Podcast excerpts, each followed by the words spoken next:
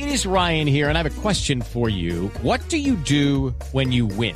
Like, are you a fist pumper? a woohooer, a hand clapper, a high fiver. I kind of like the high five, but if you want to hone in on those winning moves, check out Chumba Casino. At ChumbaCasino.com, choose from hundreds of social casino style games for your chance to redeem serious cash prizes. There are new game releases weekly, plus free daily bonuses. So don't wait. Start having the most fun ever at ChumbaCasino.com. No purchase necessary. BGW. Void were prohibited by law. See terms and conditions. 18 plus. Voces y sonidos de Colombia y el mundo en Blue Radio y bluradio.com, porque la verdad es de todos. Son las 9 de la mañana, 4 minutos, hora de actualizar noticias en Blue Radio. Las autoridades médicas acaban de confirmar la muerte de otro niño guayú por desnutrición en una clínica del lago de Barranquilla. Diana Ospino. Buenos días, nos encontramos en la clínica Reina Catalina, donde en estos momentos unidades de criminalística de la SIGIN practican la inspección al cadáver de un niño de dos años de la etnia Guayú que se encontraba hospitalizado en este centro asistencial desde principios de febrero con problemas de desnutrición. La madre del pequeño acompaña la diligencia y ha señalado que durante todo el tiempo que permanecieron hospitalizados no recibieron asistencia o acompañamiento de ninguna autoridad. Desde Barranquilla, Diana Ospino, Blue Radio. Diana, gracias. El Ministerio de Educación reconoció que están pendientes algunos pagos a los maestros, como denunció FECODE. Sin embargo, el gobierno dice que sí ha girado los recursos, pero se han embolatado en las entidades territoriales. Carlos Albino.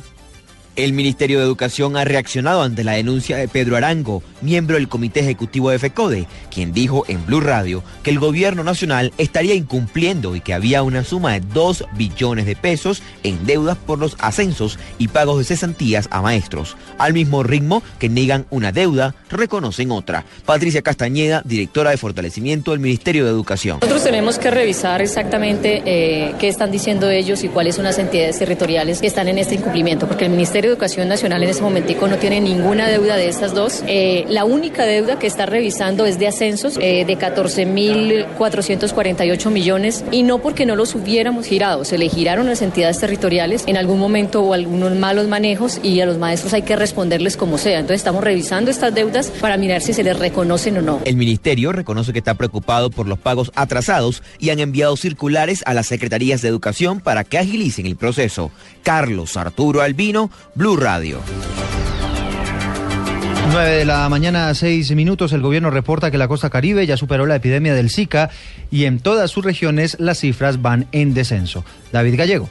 El Ministerio de Salud informó que la epidemia del Zika pasó ya su pico más alto en la mayoría de los departamentos del país, aunque en algunas regiones, aunque pocas, sigue activa la epidemia y en aumento. En esta jornada de vacaciones, la cartera de salud dio un parte de tranquilidad frente a las cifras. Según el viceministro de Salud, Fernando Ruiz, todos los departamentos de la costa caribe ya superaron el pico más alto y van descenso, pasando a la fase endémica. En las ciudades que se inició la epidemia, como el caso de Cartagena y el caso de San Andrés, prácticamente ya estamos entrando en la fase posepidémica, en la fase endémica, que se llama la parte ya de estabilización. Es un número 10 a 20 casos por semana, es un número de casos muy pequeño. La directora del Instituto Nacional de Salud dijo que hay tres departamentos que siguen con la epidemia activa y en aumento y pidió mantener la precaución. En el Meta y Villavicencio específicamente tienen la epidemia en ascenso. Realmente es una de las ciudades que tiene eh, transmisión activa y en ascenso en este momento. Eh, digamos, la, la, fase epidémica. Y en el Valle del Cauca eh, todavía, y el que sigue, Quindío,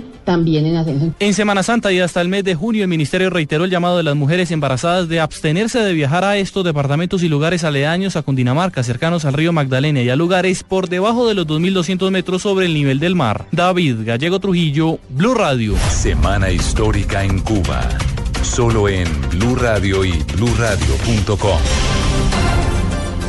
Son las 9 de la mañana y 8 minutos. Estamos a una hora, a menos de una hora ya, del crucial encuentro entre los presidentes Barack Obama y Raúl Castro en Cuba. Allí saludamos a la enviada especial de Blue Radio, Silvia Patiño. Hola Eduardo y oyentes, muy buenos días. Ya son las 10 de la mañana, 8 minutos aquí en la isla. Pues mire, el tema económico es uno de los temas más importantes en este encuentro que sostendrán el presidente Barack Obama y el de Cuba, Raúl Castro. El presidente Obama, en una entrevista con la cadena ABC, anunció que habrá un acuerdo con Google, esto para ampliar el acceso a Internet en la isla que ofrecerá banda ancha y servicio de Wi-Fi, un acceso que necesita Cuba cuando están en pleno siglo XXI, fue lo que dijo el propio presidente Barack Obama. Este mayor acceso a Internet lo que proporcionará al pueblo cubano será no solamente más información, sino también le permitirá tener más voz en el mundo. Además, eh, dijo el presidente Obama que se han analizado aspectos del embargo económico para que las personas de Google y para que la empresa pueda comenzar a venir a la isla. Además, dentro de los temas estará buscar mayor apertura con el fin de prestar eh, servicios financieros, de turismo y, por supuesto, presencia de más compañías informáticas. El presidente Obama, después eh, de la reunión con Raúl Castro, por la tarde estará reunido con varios empresarios y con eh, el sector eh, de las empresas privadas que son bastante pocas aquí en la isla para hablar también del tema de desarrollo económico. Desde La Habana, Silvia Patiño, Blue Radio. Gracias Silvia, volvemos al país. Un subintendente de la policía murió en un accidente de tránsito en la vía entre Cali y Candelaria, en el Valle del Cauca. Carlos Aponte. Un accidente de tránsito se presentó esta mañana en la vía que de Cali conduce a Candelaria. En este perdió la vida un subintendente de la policía. Edilberto Peralta, secretario de tránsito de este municipio, aseguró que agentes de su jurisdicción atendieron la situación. A las seis y media de la mañana ocurre un accidente a la altura de Domingo Largo en la vía Cali-Candelaria, en el cual resultan implicados dos vehículos, un automóvil y una motocicleta, y en el que fallece el subintendente de la policía, José Ider Sinisterra Rizo, de 41 años. Las unidades especializadas de tránsito realizaron el levantamiento del uniformado. A esta hora se presenta normalidad en la vía. Desde Cali, Carlos Andrés Aponte, Blue Radio.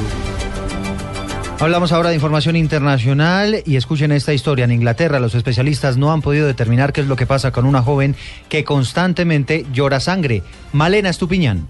Se trata de Marnie Ray Harvey, una joven inglesa de 17 años que padece una extraña enfermedad que hace que sangre por sus ojos, por sus oídos, uñas, lengua, nariz, encías y cuero cabelludo. Lo más extraño del caso es que nadie sabe a qué se deben las hemorragias. Los médicos ya le han practicado todo tipo de exámenes y todo resulta negativo. Ya han descartado trastornos sanguíneos, cáncer de sangre, tumores cerebrales y malformaciones arteriovenosas. De acuerdo con el medio BBC, los médicos decidieron recetarle una inyección para hacer que su útero deje de funcionar, pero la joven señala que a pesar de experimentar síntomas de menopausia como sudor y cambios de humor, sigue sangrando. Malena Estupiñán, Blue Radio. 9 de la mañana, 11 minutos. Malena, gracias. Hablamos de noticias de golf a esta hora en Deportes con Pablo Ríos. Con una tarjeta de menos 17 impactos terminó registrando Jason Day en el campo del club Hill en Orlando para levantar el trofeo del Arnold Palmer Invitational. El australiano de 28 años se puso por un golpe, se impuso por un golpe al estadounidense Kevin Chappell y de esta manera obtuvo su octavo título en el circuito más importante del golf internacional. Tras esta victoria, Day volvió al segundo puesto del PGA Tour, desplazando al norirlandés Rory McIlroy, mientras que el líder sigue siendo el norteamericano Jordan Speed. Pablo Ríos González, Blue Radio. Noticias contra reloj en Blue Radio. 9 de la mañana, 12 minutos. Estamos atentos al reversible que dispusieron las autoridades en este plan retorno de lunes festivo. Entre Villavicencio y Bogotá habrá reversible entre las 2 de la tarde y las 8 de la noche para facilitar el ingreso de vehículos a la capital del país. Hay noticia en desarrollo en el mundo. Corea del Norte sigue mostrándole los dientes al planeta y en las últimas horas disparó cinco proyectiles de corto alcance, según denunció el Estado Mayor Conjunto de Corea del Sur. Y la cifra que es noticia hasta ahora, ya van 58 casos confirmados de Zika en España, de los cuales 8 corresponden a mujeres embarazadas. Según dice el Ministerio de Sanidad de ese país, todos los casos son importados. La ampliación de estas noticias las encuentra en blurradio.com. Sigan con el Blue Jeans.